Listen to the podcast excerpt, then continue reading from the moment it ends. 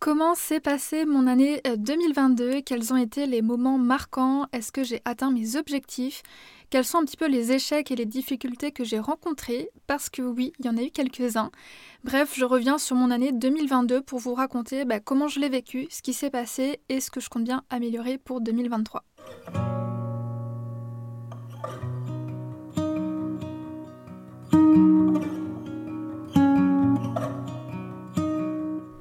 Bienvenue sur le podcast Balade créative, le podcast qui te donne des conseils en stratégie et identité de marque pour faire grandir ton entreprise. Je suis Julie, je suis designer de marque et mentor. J'aide les entreprises de produits physiques à se démarquer dans un marché saturé et à captiver leur public cible grâce à une image de marque stratégique et poétique pour qu'elles puissent développer leur marque et avoir un plus grand impact sur le monde. Et grâce à mon programme The Design Flow, j'accompagne les designers de marque à se positionner en experts, à mettre en place un processus de création fluide pour collaborer sereinement avec leurs clients et ainsi vivre pleinement de leur activité. Je t'emmène avec moi un mardi sur deux pour te partager mon expertise afin que tu puisses développer ton image de marque et je partage également mon quotidien d'entrepreneur et les coulisses du studio en toute transparence. Avant de commencer, je t'invite à t'abonner sur la plateforme de podcast de ton choix pour ne manquer aucun épisode. Et si le podcast te plaît, n'hésite pas à le partager autour de toi, ça me ferait super plaisir. Je te souhaite une bonne écoute.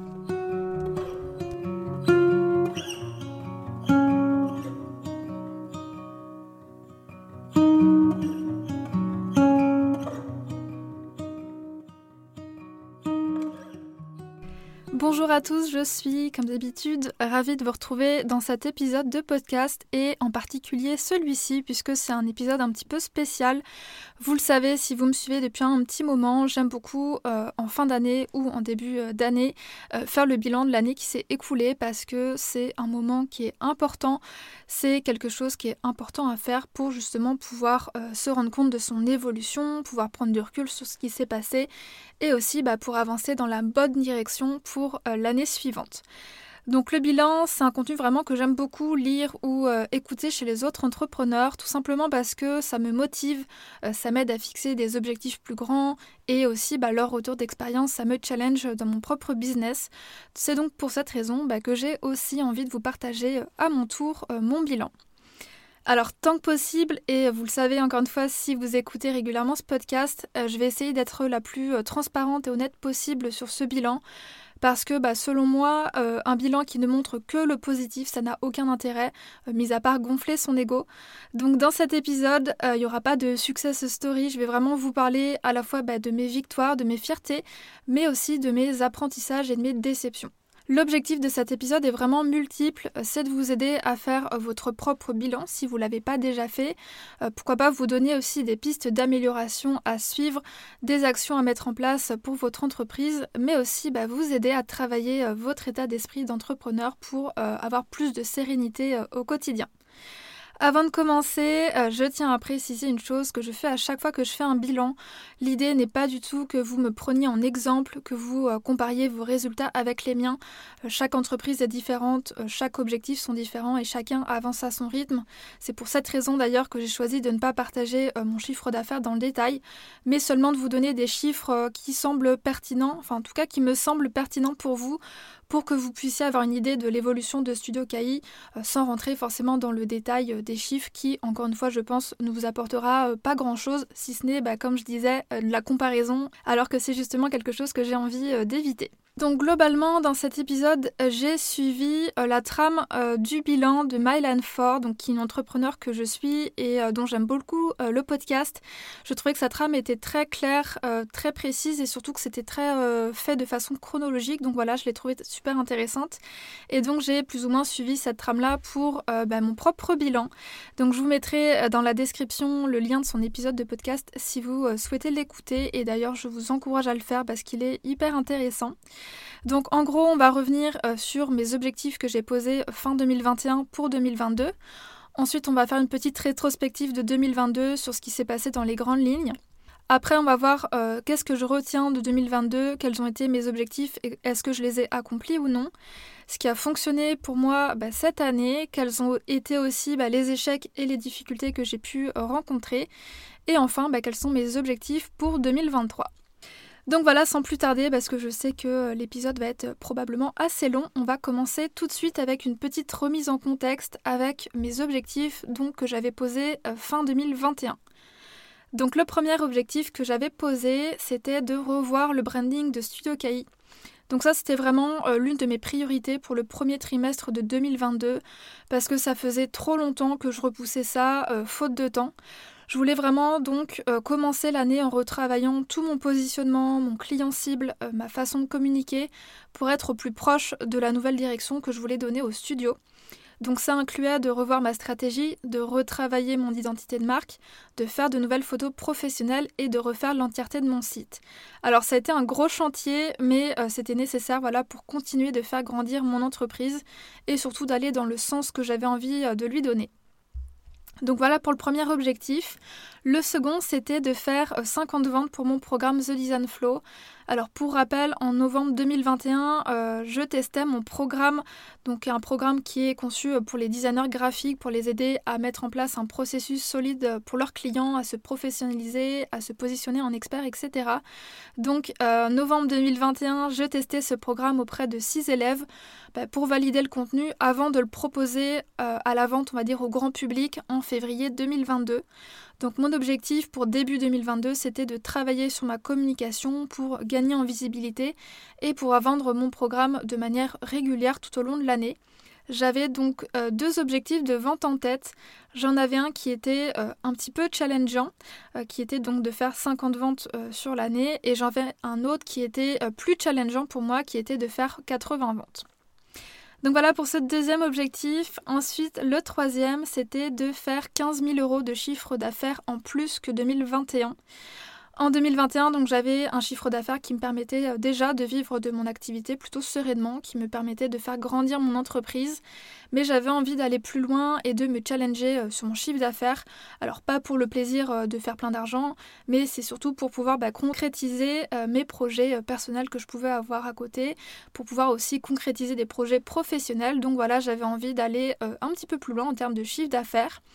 Personnellement, je trouve que c'est bien de se fixer des objectifs financiers sans se mettre la pression, bien évidemment, parce que bah, ça permet de se dépasser, euh, de se motiver et aussi de sortir de sa zone de confort. Donc je m'étais fixé un objectif euh, réaliste et un peu challengeant qui était d'augmenter mon chiffre d'affaires annuel de plus de 15 000 euros euh, par rapport à l'année 2021. Et j'avais un second objectif de chiffre d'affaires qui, celui-ci, était plus challengeant, qui était d'augmenter mon chiffre d'affaires de 25 000 euros par rapport à 2021. Alors petite parenthèse par rapport à ça, puisqu'en re-regardant mes objectifs de début 2022, je me suis rendu compte que j'avais directement écrit de faire 25 000 euros de plus de chiffre d'affaires et non pas 15 000. Donc euh, ça montre bien qu'en fait j'avais gardé en tête le chiffre d'affaires le plus challengeant, donc euh, on va se baser sur celui-ci puisque euh, c'est ce que j'avais noté. Donc voilà un petit peu pour mes trois grands objectifs de 2022, revoir tout le branding de Studio KI, faire euh, minimum 50 ventes sur mon programme The Design Flow et enfin faire 25 000 euros de chiffre d'affaires en plus que 2021. Alors maintenant on passe à la deuxième partie qui est bah, comment est-ce que s'est passé concrètement mon année 2022, comment ça s'est passé dans les grandes lignes? Donc là je vais revenir euh, trimestre par trimestre pour euh, faire le point sur tout ce que j'ai pu faire dans l'année. Donc le premier trimestre, janvier, février, mars, c'était très clairement le trimestre le plus chargé de l'année puisque euh, ces trois premiers mois étaient consacrés à trois gros projets. J'avais donc euh, à ce moment-là un seul projet client pour vraiment me permettre de gérer les autres projets en parallèle. Et euh, bien que ça a été trois mois assez intenses, je dois dire, euh, j'étais tellement motivée et passionnée par ce que je faisais que je me suis pas du tout sentie sous l'eau ou surchargée, même submergée. Euh, je travaillais beaucoup, mais je voyais pas du tout le temps passer. Et sans mauvais jeu de mots avec mon programme pour les graphistes, j'étais clairement ce qu'on appelle dans le flow. Donc quels étaient ces trois gros projets du premier trimestre? C'était bien évidemment bah, The Design Flow puisque j'ai mis à jour mon programme suite au retour des six élèves qui l'avaient testé fin 2021 et j'ai préparé le lancement officiel de mon programme fin février. Ça voulait donc dire bah, jongler entre le nouveau contenu à créer ou à modifier pour le programme et en parallèle la communication sur les réseaux sociaux avec le lancement d'un compte Instagram dédié et la création de posts pour vraiment mettre en avant bah, tout le contenu du programme et euh, susciter l'intérêt avant bah, l'ouverture officielle du programme fin février. Donc j'étais vraiment un petit peu sur euh, ces deux fronts-là. Alors je ne vais pas rentrer dans les détails car ce serait euh, vraiment bien trop long ici, mais si jamais ça vous intéresse, euh, j'ai enregistré un épisode de podcast bilan du lancement de ma formation. C'est l'épisode 28 euh, pour que vous puissiez en savoir plus bah, sur le lancement, les stratégies que j'ai mis en place, les résultats que j'ai obtenus. Donc voilà, je vous invite à l'écouter si jamais vous voulez en savoir plus sur cette partie-là. Le lien est en description. Donc voilà pour ce premier projet. Le second, c'était le rebranding du studio. Au premier trimestre, j'ai vraiment mis à plat toute ma communication, mon positionnement, euh, les clients que je souhaitais attirer, mon identité de marque, mes photos professionnelles et enfin mon site internet. J'avais vraiment besoin de renouveau. Euh, je sentais que ma communication n'était plus cohérente avec les projets, les clients que je recherchais, que je voulais attirer. J'ai donc un petit peu dépoussiéré tout ça. C'était un gros chantier qui m'a vraiment demandé des mois de travail, mais que j'ai clairement adoré réaliser. J'ai beaucoup travaillé les soirs et les week-ends pour avancer là-dessus, mais c'était vraiment un réel plaisir. Euh, je ne le voyais pas du tout comme une contrainte, c'était vraiment quelque chose que j'adorais faire. Et euh, ce qui est marrant, c'est que sur le moment, je m'en rendais pas forcément compte, mais quand j'y repense, en fait, j'étais vraiment à ce moment-là vraiment inarrêtable. Euh, je pouvais bosser euh, beaucoup d'heures sans sentir la fatigue, sans en avoir marre. Donc c'était vraiment que j'étais passionnée par ce que je faisais et que, comme je le disais tout à l'heure, j'étais vraiment dans le flot. Et enfin, bah, le troisième projet du premier trimestre, c'était euh, mon passage en ERL. Donc ça, c'est le dernier projet, euh, c'est mon changement de statut pour passer de micro-entreprise à ERL. Donc en termes de charge de travail, euh, ça a été assez léger puisque j'ai pas fait ça toute seule et je me suis fait accompagner parce que tout le côté administratif, juridique, j'y connais vraiment rien et je voulais être sûre que ça soit bien fait. Donc je me suis fait accompagner sur cette partie-là. Donc j'avais finalement juste besoin de me laisser guider.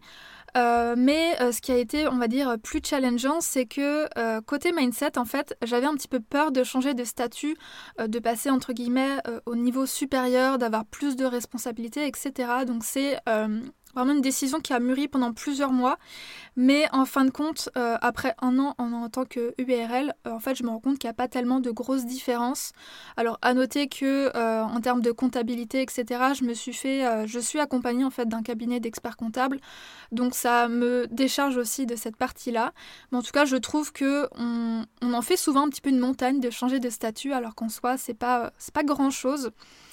Et au-delà de ça, euh, le challenge que j'avais avec ce passage en URL, c'est que j'ai eu la très bonne idée euh, de passer en URL quelques semaines avant le lancement de euh, mon programme The Design Flow.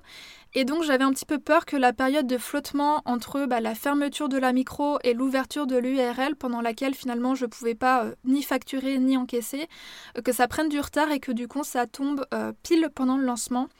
Mais heureusement là-dessus, tout s'est très bien passé. Donc voilà un petit peu pour le premier trimestre. Pour ce qui est du second, donc au niveau des mois de avril, mai et juin, eh bien bah, ce qui devait arriver arriva. Le premier trimestre a été tellement intense pardon, que j'ai euh, commencé à avoir un petit peu le contre-coup de tout ce que j'avais fait précédemment. Euh, je ne l'ai pas forcément senti tout de suite, mais petit à petit, je commençais vraiment à perdre de la motivation, de l'énergie. Euh, je ne savais plus trop sur quoi avancer, etc. Donc ça a été une période assez creuse pour moi où je peinais vraiment à travailler et à trouver la motivation. Donc pendant ce trimestre-là, euh, j'ai eu donc des projets clients. J'ai pu reprendre un rythme de projet euh, client plutôt normal, où pendant cette période, j'ai accompagné euh, deux clients dans la création de leur image de marque. Donc il y a eu une professeure de yoga et une marque de maillot de bain éthique. Donc c'était vraiment deux très chouettes projets qui se sont extrêmement bien déroulés, aussi bien sur le plan bah, professionnel qu'humain. Donc ça c'était vraiment très chouette. Le second projet, bah, toujours The Design Flow. Euh, c'était pour le coup une période un petit peu plus calme euh, suite à l'effervescence euh, du lancement de février. Mais j'ai quand même réussi à faire plusieurs ventes pendant ce trimestre. J'ai également eu de très bons retours sur le programme. Les résultats des élèves étaient vraiment prometteurs et donc ça m'a fait énormément plaisir de voir un petit peu l'aboutissement de tous ces mois de travail. Et enfin, bah, côté perso, comme je le disais, ça a été un trimestre assez bas en termes de motivation. J'ai euh, tellement fait de choses en début d'année que je me suis sentie perdue. J'avais l'impression de plus savoir quoi faire. Euh, je me suis aussi pas mal laissée porter, je dois dire. Et euh, j'en ai profité du coup pour faire un petit peu l'introspection, pour remettre à plat mes envies, remettre de l'équilibre dans ma vie, me reposer, prendre des vacances, etc. Donc c'est vraiment pendant ce trimestre, surtout pendant le mois de juin, où j'ai vraiment rechargé les batteries. Mais je reviendrai là-dessus un petit peu plus tard dans l'épisode. On passe maintenant au troisième trimestre, juillet, août et septembre. Donc ça, c'est un trimestre qui est plutôt euh, positif côté mindset, puisque je revenais de vacances, j'étais reposée, motivée à me replonger euh, dans mon business. Même si je sentais que j'étais pas encore totalement à fond, je sentais que j'étais plus sur la pente, euh, sur la remontée, on va dire, plutôt que sur la pente. Donc niveau projet client, bah, ça a été une période un petit peu calme, ce à quoi je suis habituée, puisque bah, c'est souvent le cas pour moi pendant l'été, j'ai moins de projets clients. Donc à ce moment-là, je me suis concentrée sur le projet de ma cliente en cours, donc ma cliente qui est professeure de yoga, puisque j'ai avancé sur son site internet. Et j'ai également profité de cette période un petit peu creuse euh, pour faire des interviews auprès des marques euh, que je souhaite potentiellement accompagner pour justement bah, mieux comprendre leurs besoins, leurs attentes, leur manière de communiquer. Vraiment remettre un petit peu tout ça à plat pour euh, pouvoir savoir comment ensuite bien communiquer sur les réseaux, sur mon site, etc. Et le deuxième euh, projet de ce troisième trimestre, ça a été le coaching stratosphère. Euh, je décide de sortir de cette période de flou et de me faire accompagner justement pour avoir un regard extérieur et neuf euh, sur mon entreprise. Je sens que c'est quelque chose que j'ai énormément besoin parce que bah, je me sentais un peu perdue. Comme je le disais, je savais plus trop sur quel projet avancer, quoi faire. Il y a plusieurs choses voilà, qui, qui minaient un peu le moral. J'en reviendrai dessus, mais notamment tout le problème entre guillemets d'Instagram, le fait que je manquais de motivation pour la création de contenu, que j'avais moins de clients, etc. Donc je décide de suivre un accompagnement personnalisé sur plusieurs mois avec Héloïse de Stratosphère et ensemble, on remet à plat vraiment tout mon business, que ce soit mes offres, mes objectifs, mes stratégies, euh, mon organisation. Et on travaille ensemble bah, sur un plan d'action concret pour euh, atteindre mes objectifs et surtout bah, pour me sortir un petit peu de ce brouillard et retrouver la motivation, euh, l'énergie, etc. Donc là encore, je reviendrai dessus un petit peu plus tard. Et enfin, on arrive au quatrième trimestre, donc octobre, novembre, décembre, le dernier trimestre de 2022. Euh, je me sens à la fois hyper motivée grâce à l'accompagnement euh, d'Héloïse qui me bouscule en fait dans le bon sens, euh, qui me fait sortir de ma zone de confort, qui me fait passer à l'action. Mais en même temps, je fais face à plusieurs difficultés. Donc en termes de projet client, de nouveau, bah, c'est assez calme et pour le coup, ça commence à m'inquiéter un petit peu parce que euh, je ne suis pas habituée à avoir euh, moins de clients. En fait, quand je compare par exemple à l'année 2021, euh, j'ai notamment de très chouettes projets qui sont finalement mis en pause parce que en attente de finances ou alors parce que c'est pas forcément le bon timing. Donc ça, j'avoue que ça met un petit coup au moral parce que c'était des super projets. Mais voilà, je croise les doigts pour que ça se concrétise du coup en 2023. Et alors heureusement, ça se débloque un petit peu niveau projet client autour de fin novembre puisque je signe deux nouveaux clients. Donc voilà, ça me réconforte un petit peu et ça, euh, on va dire, évite la catastrophe. Pas qu'il y avait de catastrophe vraiment, mais voilà, je sentais que le fait d'avoir moins de demandes clients et de projets, bah ça me, ça me minait un petit peu le moral, ça me faisait poser euh, beaucoup de questions. Et enfin, bah, le, deuxième point que je voulais aborder avec vous sur ce quatrième trimestre et qui est plutôt une difficulté que j'ai rencontrée, c'est que j'ai eu mon premier litige avec une graphiste et que ça s'est passé en fait à plusieurs reprises, sans rentrer dans les détails, mais pour vous donner un petit peu de contexte. Euh, donc cette graphiste, la première fois, c'était euh, fortement inspiré de ma communication pour sa propre communication. La seconde fois avait plagié euh, des textes de mon site et la troisième fois, qui était vraiment euh, la goutte d'eau pour le coup, c'était le plagiat d'une identité de marque que j'avais réalisé pour une de mes clientes. Donc voilà, comme je le disais, je ne vais pas rentrer dans les détails parce que finalement ça ne concerne qu'elle et moi. Euh, pour autant, je pense que c'est important de le mentionner parce que ça fait partie bah, de mes coups durs de l'année et parce que le plagiat c'est vraiment une réalité à laquelle je suis confrontée et je sais qu'il concerne aussi beaucoup d'autres graphistes et voilà, ça m'a demandé pas mal de temps, d'énergie pour affronter ce problème. Et je sais qu'on peut se sentir souvent un petit peu perdu face à ça, impuissant. Donc voilà, je voulais aborder ce point euh, avec vous et on reviendra euh, là-dessus dans mes difficultés euh, de 2023. Donc voilà un petit peu pour l'état des lieux de tout ce qui s'est passé en 2022. Alors qu'est-ce que je retiens de 2022 au niveau de mon premier objectif qui était de revoir le branding de Studio KI. Donc ça c'était un objectif qui était important pour moi tout simplement parce que en 4 ans euh, le studio a bien évolué. Euh, même si voilà au fil des années j'actualisais mon site internet, mes templates Instagram, mes couleurs, etc. J'avais pas vraiment pris le temps de me poser réellement pour faire un véritable, une véritable refonte de mon image de marque. Donc j'ai retravaillé comme je le disais mon positionnement, la manière dont je souhaitais être perçue, le public à qui je m'adresse, etc. pour que vraiment Studio KI soit à l'image de ce que je veux atteindre comme euh, objectif et comme résultat.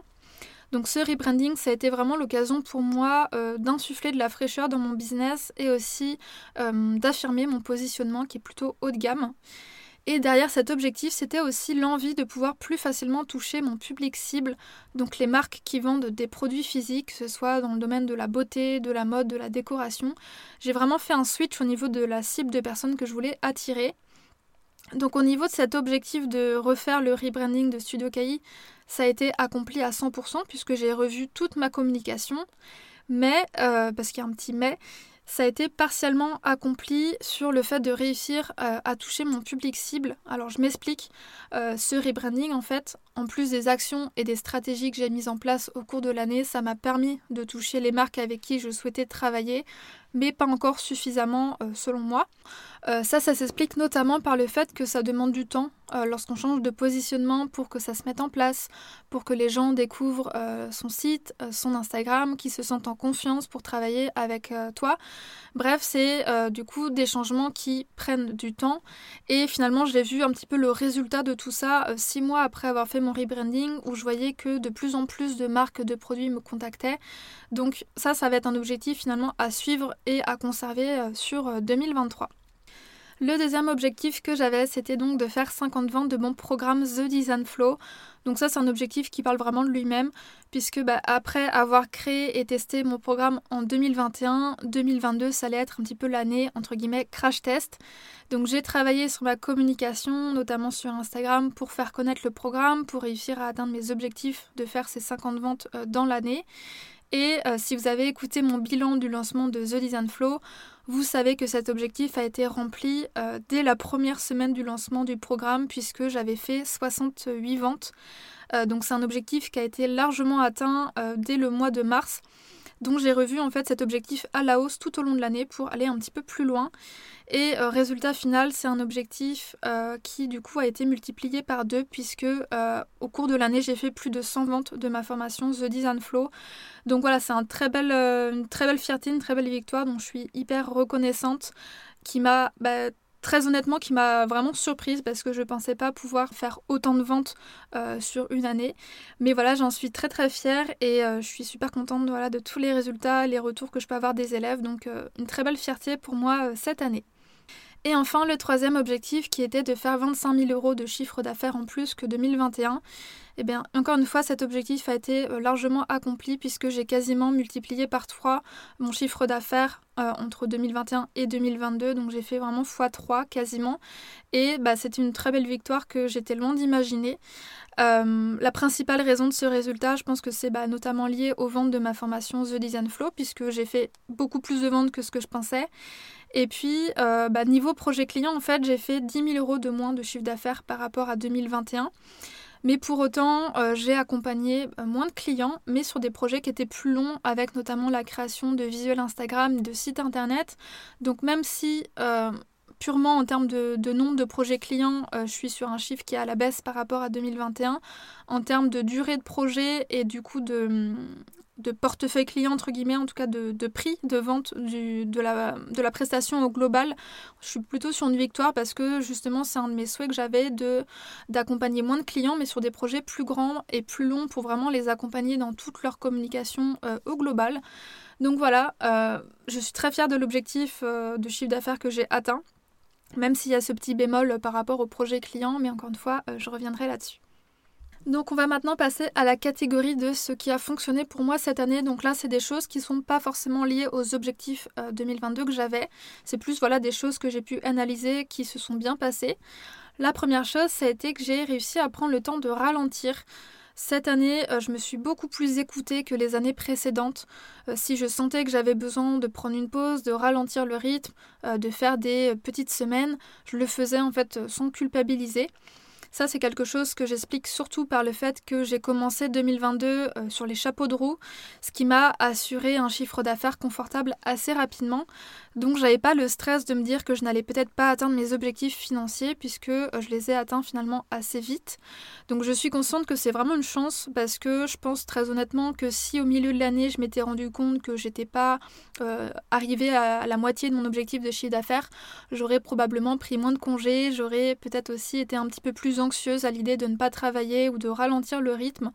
Donc euh, je dois dire que là c'était vraiment une chance pour moi de, pouvoir euh, prendre ce temps pour moi.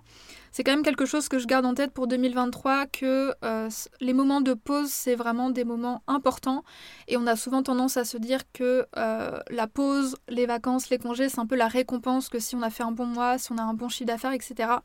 Mais il faut garder en tête que c'est souvent en fait ces moments de pause qui permettent de prendre du recul, de se reconcentrer sur soi, se reposer tout simplement pour pouvoir repartir euh, bah, de plus belle. Alors que si on cherche tout le temps à faire plus, plus, plus, à travailler plus, on va juste s'essouffler inutilement, euh, peut-être même se dégoûter de tout ce qu'on fait. Donc je pense que c'est important de prendre le temps de ralentir, peu importe où on en est en termes d'objectifs, de chiffre d'affaires, etc. Il faut vraiment s'écouter et euh, prendre ce temps-là pour soi. La deuxième chose qui a fonctionné pour moi, ça a été de réduire mon temps de travail à 25-30 heures euh, par semaine en moyenne. Donc ça, c'est une victoire qui découle finalement du point précédent et qui s'est mise en place à peu près courant avril, donc après mon premier trimestre qui était très intense, puisque après ces trois mois intenses, euh, j'ai eu le besoin finalement de ralentir le rythme, de travailler moins pour retrouver un meilleur équilibre vie pro-vie perso. Donc c'est là que j'ai commencé à traquer mon temps pour savoir exactement combien de temps je passais à travailler, sur quelles tâches, etc. Et au-delà du fait euh, de vérifier que j'étais bien sur la bonne voie par rapport à euh, cet objectif de réduire mon temps de travail, ça m'a aussi permis de voir les tâches qui me prenaient beaucoup de temps, voire trop de temps, et de réajuster. Donc aujourd'hui et depuis plusieurs mois, euh, je travaille en moyenne entre 5,5 heures et 7 euh, heures par jour. Alors bien sûr, ça dépend des jours, des périodes de l'année, de la charge de travail. Euh, je peux avoir des semaines à 40 heures et des semaines à 20 heures, mais globalement, je suis sur des semaines un petit peu plus light entre guillemets, parce que c'est quelque chose de très subjectif et je sens que ça me fait beaucoup de bien. Euh, ce qui m'a aidé à travailler moins, c'est tout simplement le fait de prioriser déjà ce qui était important pour moi. Euh, je pense par exemple au sport, qui est une activité importante pour moi, pour ma santé, pour mon bien-être. Et c'est une activité que je pratique déjà depuis des années. Mais euh, mi-2022, je ressentais un petit peu ce besoin de le pratiquer différemment, notamment en rejoignant une salle de sport pour sortir de chez moi, puisque bah, c'est là où je travaille, et aussi pour faire une vraie coupure avec mes journées de travail et aussi bah, pour rencontrer du monde parce que bah, travailler depuis chez soi c'est très cool euh, mais c'est pas hyper euh, stimulant niveau social. Donc voilà, je me suis rendu compte que j'avais besoin de sortir, de voir du monde et de vraiment faire des vraies coupures. Donc là, le fait de pouvoir, euh, d'avoir rejoint cette salle de sport avec un planning de cours qui est défini, bah, ça me permet justement de finir mes journées à autour de 16h45, 17h45 pour me rendre à la salle pour faire les cours. Donc c'est un exemple un petit peu tout bête, hein, mais je vous partage ça parce que euh, si vous aussi vous avez du mal à décrocher, je trouve que le fait de trouver une activité, ça peut vraiment vous aider à lever le pied et à trouver ou retrouver un, meilleur équilibre entre la vie pro et euh, la vie perso. Le troisième point qui a bah, bien fonctionné pour moi euh, cette année, ça a été de me faire accompagner. J'en parlais dans le troisième trimestre. prendre la décision de me faire accompagner, ça a été vraiment une des meilleures décisions prises pour moi et pour mon entreprise. Je pense que certains euh, se reconnaîtront dans ce que je vais dire, mais euh, quand on se lance à son compte, on a envie d'être un petit peu euh, sur tous les fronts, de tout gérer seul, de trouver soi-même les solutions, etc. Et très honnêtement, je trouve que c'est une très belle qualité et c'est une qualité qui est d'ailleurs essentielle quand on se lance dans l'entrepreneuriat. Mais pousser à l'extrême, je trouve que ça peut être assez néfaste. Et moi, je suis quelqu'un qui a tendance justement à vouloir faire les choses soi-même, à trouver des solutions soi-même. Et le problème avec ça, c'est que bah, je me suis épuisée à vouloir tout faire. Et euh, en plus, quand on fait tout soi-même, on ne fait pas toujours les choses bien, on reste dans sa bulle, dans son propre prisme, et on tourne un petit peu en rond. En tout cas, c'est vraiment comme ça que je l'ai vécu. Et donc, c'est quelque chose que j'ai pris conscience, et euh, c'est pour ça que j'ai décidé de me faire accompagner, pour vraiment réussir à prendre de la hauteur sur mon activité, euh, pour avoir un regard extérieur, pour m'aider à voir les actions, les stratégies qui étaient pertinentes à mettre en place pour mon activité. Et justement, bah, en me faisant coacher, euh, j'ai réussi à sortir de ma zone de confort, j'ai mis en place des actions, j'ai amélioré mon organisation, j'ai débloqué des blocages. Bref, ça a vraiment été euh, un tournant, on va dire, dans mon activité et ça m'a vraiment donné un regain de motivation et d'énergie qui m'a fait beaucoup de bien parce que euh, j'ai quand même été pas mal dans des périodes un petit peu de flou cette année. Donc le fait de me faire accompagner, j'ai senti que ça m'avait vraiment pas mal aidé sur ce côté-là. Et enfin, la dernière chose euh, qui a fonctionné pour moi cette année, ça a été d'apprendre à déléguer. Alors là aussi, ce point découle euh, du précédent, Même si euh, au fond de moi je savais que j'avais besoin de déléguer certaines tâches, j'arrivais pas du tout à passer le cap de la délégation. J'avais peur que ça soit pas fait comme je, l'avais en tête, j'avais peur de pas trouver le bon prestataire, peur que ça me coûte cher. Enfin bref, j'avais pas mal de peur qui faisait que je restais un petit peu dans ce truc où je me sentais submergée, j'avais mille choses à gérer, je me sentais vraiment avec plein plein de choses en tête alors que justement le fait de déléguer aurait pu être la solution à ce souci-là. Et donc c'est en travaillant avec ma coach que j'ai réalisé bah, qu'il était temps que je m'entoure et que j'arrête de tout vouloir faire toute seule. Alors je dis pas que je vais euh, embaucher et avoir des salariés à temps plein parce que bonjour l'angoisse pour moi, mais euh, je vais faire appel à des freelances pour m'aider bah, ponctuellement ou régulièrement sur certaines tâches. J'ai d'ailleurs déjà commencé à mettre ça en pratique en novembre 2022 en déléguant mensuellement la rédaction de mes articles de blog à une prestataire. Et donc ça fait déjà euh, seulement deux mois que l'on travaille ensemble, mais ça me fait déjà, je le sens, beaucoup de bien de savoir que je peux me reposer sur elle euh, pour cette tâche, que le travail est bien fait. donc c'est voilà quelque chose que j'ai envie de continuer à faire pour 2023. Ceci étant dit, euh, on va maintenant passer à la partie un petit peu plus intime, entre guillemets, sur bah, les échecs et les difficultés euh, que j'ai rencontrés cette année. On va commencer du coup avec un échec euh, que j'ai un petit peu déjà évoqué, qui est le nombre de clients. Ça a été, on va dire, l'un de mes plus gros échecs, entre guillemets, parce que le mot est, un peu fort, je trouve, mais ça a été la baisse de projets clients que j'ai pu observer entre 2022 et 2021, qui a fait que j'ai gagné donc 10 euh, 000 euros de moins euh, de chiffre d'affaires sur mes projets clients par rapport à 2021. Alors pour être honnête, c'est un échec qui n'est pas évident à partager parce que euh, il m'est difficile en fait pour le moment de savoir encore pourquoi j'ai eu moins de clients que l'année précédente. C'est quelque chose qui m'a fait remettre en question mon travail, ma manière de communiquer, etc. Alors qu'au fond, euh, je sais que c'est pas ça le problème et je dis vraiment ça en toute humilité. Euh, mes clients sont plus que satisfaits de mon travail, je sais ce que vaut mon travail, donc je sais que c'est pas vraiment ça le problème. Et du coup, j'ai pris le temps quand même d'essayer de, comprendre qu'est-ce qui avait pu faire que j'ai eu moins de clients. Et euh, je voulais partager un petit peu les facteurs que j'ai pu noter parce que peut-être que ça peut vous aider si vous êtes dans la même situation que moi. J'en ai noté plusieurs. Euh, ce qui explique selon moi cette baisse en termes de projets clients, c'est déjà euh, le contexte économique actuel qui rend bah, certains entrepreneurs plus frileux à investir. Euh, le fait que j'ai changé de positionnement et de cible et qui du coup bah, demande du temps pour que ma nouvelle cible me trouve, me fasse confiance, comparé à ceux qui me connaissent déjà mais qui ne se retrouvent plus dans mon contenu parce que bah, j'ai changé de positionnement. Donc ça c'est quelque chose qui a dû jouer aussi sur, sur ce chiffre-là en termes de nombre de clients. Euh, le fait également que j'ai été euh, pas mal sélective sur les projets que j'ai acceptés en 2022 parce que je voulais vraiment m'assurer que les projets me plaisent, que le feeling avec la personne soit vraiment bon. Euh, pour vous donner une idée d'ailleurs, j'ai refusé plus d'une quinzaine de projets parce que j'avais du mal à me projeter. Donc ça c'est quelque chose qu'il faudra peut-être que je revoie pour 2023, revoir un petit peu mes critères. L'autre chose aussi, bah, c'est qu'avec ma formation The Design Flow, euh, ça m'a demandé pas mal de temps à consacrer à ce projet-là, euh, que ce soit sur la communication, le support élève, euh, le programme en lui-même. Donc c'est forcément du temps en moins que j'ai pu consacrer sur les projets clients, sur ma communication pour trouver des clients, etc. Et enfin, le dernier point qui, je pense, peut aussi expliquer cette baisse, c'est mon manque d'organisation et de plan d'action. Euh, bien que voilà, j'avais posé des objectifs pour 2022, j'avais pas véritablement de plan d'action concret en place. Je savais euh, grosso modo ce que je voulais faire dans l'année en termes de chiffres, mais euh, j'avais pas vraiment de feuille de route. Donc forcément, bah, c'est plus difficile de savoir où on va si on fait les choses bien quand on ne suit pas ces données et qu'on prend pas régulièrement du recul sur son activité. Donc ça, c'est quelque chose que je compte changer pour 2023, de vraiment mieux m'organiser, avoir une feuille de route très précise, très claire sur, toutes les, sur tous mes objectifs, toutes les stratégies, les plans d'action à mettre en place pour vraiment m'assurer de euh, les atteindre au mieux euh, dans l'année. Donc voilà un petit peu globalement ce que j'ai pu euh, analyser et qui expliquerait ce résultat. L'avantage de cet échec finalement, c'est que ça me donne aussi plein de pistes d'amélioration pour 2023 comme par exemple, comme je le disais, euh, mieux répartir mon, temps de travail entre mes projets clients et The Design Flow, euh, prendre le temps de faire le point régulièrement et de suivre mes chiffres, euh, revoir mes critères sur les projets que j'accepte au sein du studio, laisser le temps au temps aussi tout simplement puisque bah, un nouveau positionnement ça prend du temps. Donc voilà un petit peu ce que j'ai pu retenir de ce, cet échec d'avoir eu peu de clients peu entre guillemets bien sûr parce que tout est relatif, mais d'avoir eu moins de clients en tout cas cette année. Deuxième échec, ça a été la communication Instagram.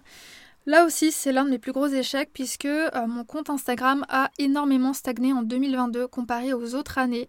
Euh, c'est quelque chose que j'ai eu du mal à comprendre et qui m'a pas mal retourné le cerveau, je dois dire. Euh, ça m'a pas mal affecté parce que le marketing de contenu, c'est la stratégie que j'ai mise en place pour trouver des clients. Et c'est une stratégie bah, qui fonctionnait bien pour moi puisque la plupart des clients que j'ai accompagnés par le passé m'ont vraiment découvert via Instagram. Donc forcément, quand on observe que le compte stagne, stagne pardon, qu'il y a moins d'interactions, etc., bah, ça fait un peu peur du coup pour la suite, pour le fait de trouver des clients. Et je pense que ça peut aussi expliquer en partie pourquoi j'ai eu euh, moins de demandes clients. Donc comme je le disais, le marketing de contenu, c'est quelque chose que j'ai mis en place dans mon entreprise. Euh, je crée du contenu régulier pour mettre en avant mon expertise, mon style graphique, mon travail de manière générale. C'est vraiment en fait ma façon de développer mon activité. Et je sais d'ailleurs que beaucoup de graphistes ont cette stratégie-là graphistes et même entrepreneurs de manière euh, plus globale. Donc mon compte, comme je le disais, a pas mal stagné, euh, tant au niveau des followers que de l'engagement. Euh, j'ai remarqué qu'il y avait moins d'interactions sur mon contenu, que mes publications peinaient à être vues. Je sais que vous êtes nombreux et nombreuses à avoir ressenti ça cette année, pour en avoir parlé à des collègues designers ou même à des entrepreneurs qui ne sont pas dans mon secteur d'activité. C'est quelque chose qui est assez général et qui a profondément été marqué lors du changement de l'algorithme d'Instagram. Alors, je remets pas du tout euh, toute la faute sur l'algorithme, hein, ce serait trop facile, mais je peux vraiment affirmer, euh, avec les retours que j'ai pu avoir, que ça a eu une incidence sur mes statistiques et sur les statistiques de beaucoup d'autres personnes. Donc euh, voilà, c'est quelque chose qui, malheureusement, on ne peut pas vraiment contrôler et il faut faire avec. Ce qui a également joué sur ces résultats, bah, c'est mon changement de positionnement. On y revient, puisque bah, j'ai perdu des abonnés qui ne se reconnaissaient plus, j'imagine, dans mon contenu. Mais à l'inverse, j'en ai gagné de nouveaux qui se sentaient un petit peu plus concernés. Et d'ailleurs, même si j'ai gagné peu d'abonnés en 2022, j'ai remarqué quand même que certaines des personnes qui s'abonnaient, c'était des marques qui correspondaient à mon public cible. Donc mon absence de visibilité et de développement sur Instagram est à nuancer puisqu'il n'y a pas eu voilà, que du mauvais. Je pense que ce qui a joué aussi, c'est que bah, je suis un petit peu restée dans ma zone de confort. J'ai continué à faire le type de publication que j'avais l'habitude de faire euh, sans chercher à innover, à faire différemment. Euh, tout simplement parce que bah, c'est facile, parce que ça me réussissait pas mal jusqu'à présent. Donc je me suis dit bah, que j'allais continuer puisque ça marchait. Sauf que les règles du jeu ont changé, euh, les gens veulent consommer le contenu différemment et c'est à moi aussi de savoir m'adapter face à ces changements. Donc encore une fois, l'avantage c'est que bah, je vais pouvoir travailler sur tout ça en 2023 pour pouvoir améliorer mes résultats euh, au niveau de la communication sur Instagram. Et enfin, le dernier échec, enfin plutôt la difficulté que j'ai pu rencontrer, c'est euh, le litige avec une graphiste. Donc ça, c'est une euh, difficulté qui est assez récente et qui n'était pas du tout prévue. En même temps, j'ai envie de dire euh, qui prévoit ça. Euh, donc, c'était ce litige avec euh, une graphiste qui, comme je l'expliquais dans ma rétrospective de 2022, a plagié à la fois mon contenu visuel et textuel à plusieurs reprises. En 5 ans d'entrepreneuriat, ça m'est déjà arrivé voilà, d'avoir des petits soucis avec des graphistes, mais généralement c'était rien de trop grave puisque c'était réglé assez vite, on en discutait et la personne reconnaissait ses torts, enlevait le contenu et on passait à autre chose. Mais cette fois-ci, je me suis retrouvée vraiment face à des actes répétés. Ça a été quelque chose de très difficile à gérer parce que euh, j'avais le sentiment que mon travail n'était pas respecté et plus largement que je n'étais pas respectée en tant que personne.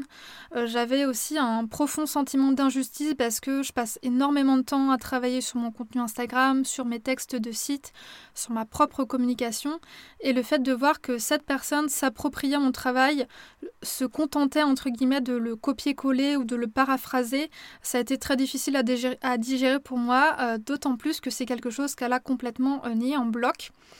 Donc cette histoire, bien m'ait euh, demandé beaucoup de temps et d'énergie, bah, ça m'a appris aussi à poser mes limites et à ne plus laisser passer euh, ce genre de choses. Ça m'a appris à m'affirmer, à protéger mon travail parce que bah, je suis en droit de le faire. Et je pense aussi que plus on parlera du sujet du plagiat et plus cela permettra de limiter ce genre de problème encore une fois, je sais que c'est quelque chose dont beaucoup de graphistes euh, vont être confrontés à un moment donné. C'est quelque chose que je vais continuer à devoir faire face. Et j'entends à la fois deux discours. Il y a soit le discours de dire euh, bah, c'est pas grave, les gens qui copient, c'est souvent des gens euh, qui sont inspirés par ce que tu fais. Euh, faut se dire que c'est quelque part un petit peu gratifiant que les gens qui nous copient sont souvent entre guillemets en dessous de nous, qu'on a un temps d'avance, etc. j'entends. Pour autant, je pense que c'est pas normal de laisser passer ça. c'est trop grave.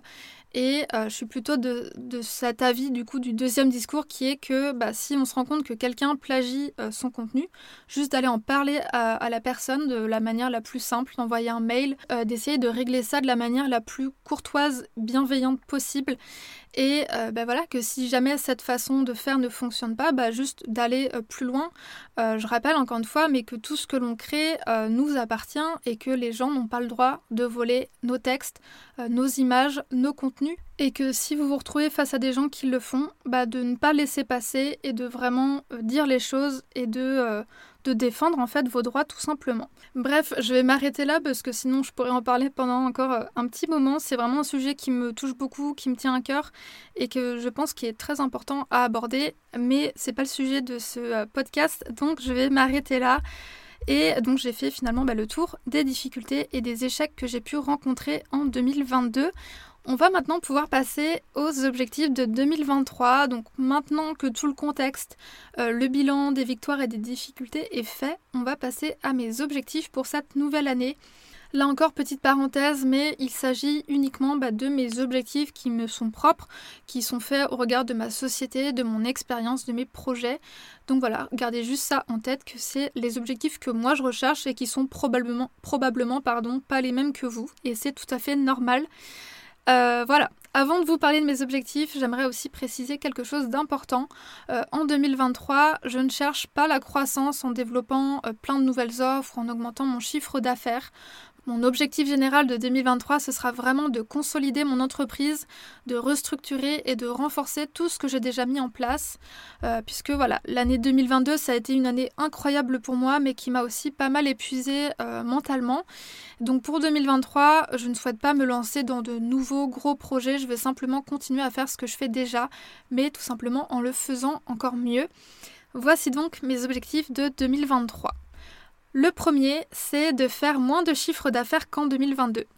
Alors oui, vous avez bien entendu, et je sais que c'est un objectif un petit peu étrange, mais je vais euh, m'expliquer. Comme je le disais, 2022, ça a été une belle année financièrement, et je suis plus que contente de tous les projets que j'ai pu mettre en place. Mais je préfère faire moins de chiffre d'affaires et prendre plus de temps pour moi plutôt que de faire plein de chiffres et d'avoir moins de temps pour moi. Donc mon objectif, ce sera pas de faire un chiffre d'affaires euh, supérieur ou égal à 2022, bien que bah, si ça devait arriver, je serais très contente, mais plutôt de viser un chiffre d'affaires un peu plus bas qui va me permettre d'avoir un meilleur équilibre vie pro, vie perso. Mon deuxième objectif, ça va être de signer X projets clients pour des marques de produits. Euh, compte tenu de mon bilan un petit peu décevant de 2022 par rapport aux projets clients, l'un de mes objectifs principaux, ça va être de signer un certain nombre de clients dans l'année euh, qui correspondent donc à mes clients idéaux. Alors je ne précise pas le chiffre parce que c'est pas une donnée qui va vous apporter grand chose. Mais voilà, par rapport au tout, à tous les projets clients que je pourrais avoir sur 2023, il y a un pourcentage que j'accorde euh, pour euh, signer des projets qui sont des marques de produits, donc des marques de cosmétiques, euh, mode, déco, etc. même si voilà, j'adorerais signer 100% des projets clients idéaux, je garde quand même une porte ouverte pour les projets un petit peu différents qui ne correspondraient pas totalement à mes critères, mais qui seraient quand même tout de même intéressants à travailler tant que le côté humain et que le feeling est bon. J'ai d'ailleurs un exemple très concret avec mon client Florian que j'accompagne en ce moment, qui est consultant en gestion d'entreprise et qui bah, ne correspond pas à mon public cible, mais euh, qui avait un très chouette projet et une approche qui me parlait beaucoup. Et je me suis d'ailleurs éclatée à faire son identité. Donc voilà, j'ai pas envie d'être complètement fermée sur le type de projet euh, sur lesquels je vais travailler. J'ai quand même envie de garder cette petite euh, porte ouverte pour voilà les gens avec qui j'ai un bon feeling, que le projet me parle et même s'il ne correspond pas exactement exactement euh, au type de client que j'aimerais accompagner. Le troisième objectif, ça va être de continuer de travailler 25-30 heures par semaine en moyenne, Donc dans la continuité de 2022, j'aimerais continuer à travailler environ 25 à 30 heures par semaine pour pouvoir garder un bon équilibre de vie pro et de vie perso. Alors pour certains ça peut paraître beaucoup, pour d'autres ça peut paraître peu. Euh, ce qui importe c'est que ce soit un nombre d'heures qui me conviennent par rapport à mes besoins et mes envies. Donc je vais vraiment faire le maximum pour garder ce rythme tout en sachant que ça va être un rythme qui peut être ben, fluctuant et que ça va dépendre bien évidemment de la charge de travail, des jours off, euh, des vacances, etc. Et enfin, le dernier objectif qui est euh, d'atteindre 9000 abonnés sur Instagram. Alors cet objectif seul n'a pas vraiment d'intérêt. Mon objectif derrière ça, ça va plutôt être d'être euh, plus visible et de toucher bah, davantage mon public cible. Je vais donc réfléchir à de nouvelles euh, stratégies de contenu, de nouvelles façons de montrer mon travail et mon expertise pour pouvoir toucher les bonnes personnes. Alors, euh, gagner donc 2000 abonnés en plus, c'est un objectif qui peut sembler assez facile, entre guillemets, euh, compte tenu que j'ai 7000 abonnés, donc ça fait seulement gagner 2000 abonnés. Mais euh, vu l'année 2022 qui s'est écoulée, je vous assure que c'est quand même un chiffre qui est challengeant pour moi, donc on verra si ça fonctionne pour fin 2023. Voilà donc mes quatre objectifs principaux de 2023. Je les répète très rapidement faire moins de chiffre d'affaires qu'en 2022 pour un meilleur équilibre vie pro, vie perso, de signer X projets clients pour des marques de produits en gardant bien évidemment une porte ouverte pour des projets un petit peu différents mais avec qui euh, il y a un bon feeling et un bon côté humain. Continuer de travailler en moyenne 25 euh, à 30 heures par semaine et enfin atteindre les 9000 abonnés sur Instagram.